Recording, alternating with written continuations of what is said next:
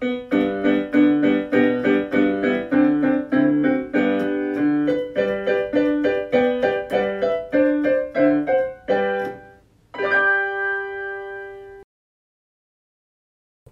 в гората от Елена Кралич Снежецът блещука и нежно се ръси.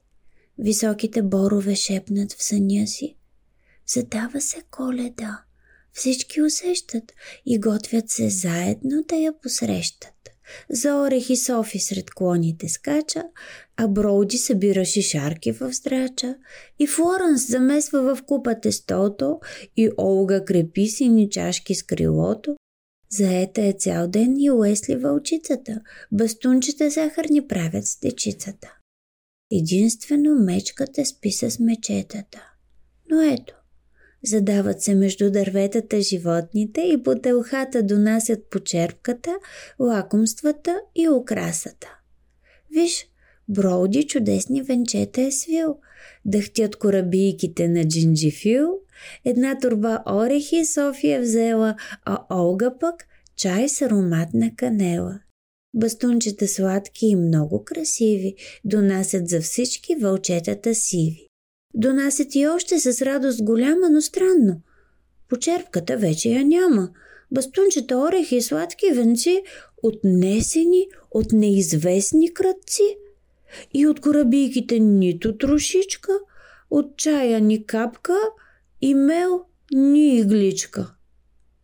Тъга, като сянка над празника падна. Не сладките, коледа някой открадна. И Софи се качва високо и вика с тънък гласец «Не, не се вижда никой!» А Олга разперва криле кадифени и литва над боровете заснежени, но нищо не вижда. Не знам кой е бил, крадеца на сладки добре се е скрил. Вълчицата първа открива следи. Я. Тези ги нямаше тук преди.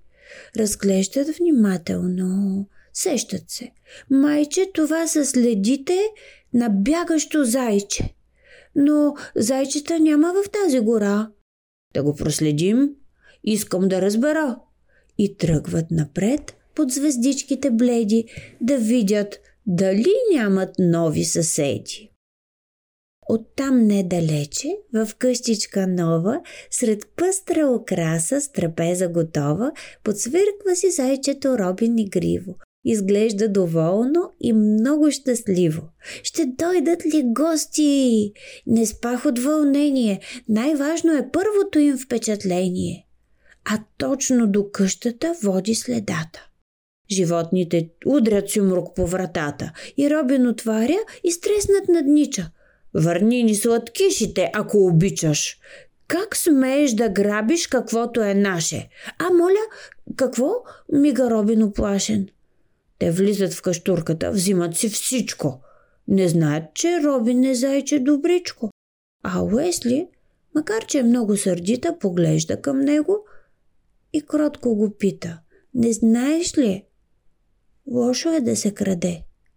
А Робин направо се чуди къде от срам да се дене. Простете, сгреших. Видях ги случайно е там. И реших, че имам късмет и че даже ще може на своята маса за вас да ги сложа и да ви поканя на чай, да празнуваме, да хапнем и после да си потанцуваме, да се запознаем.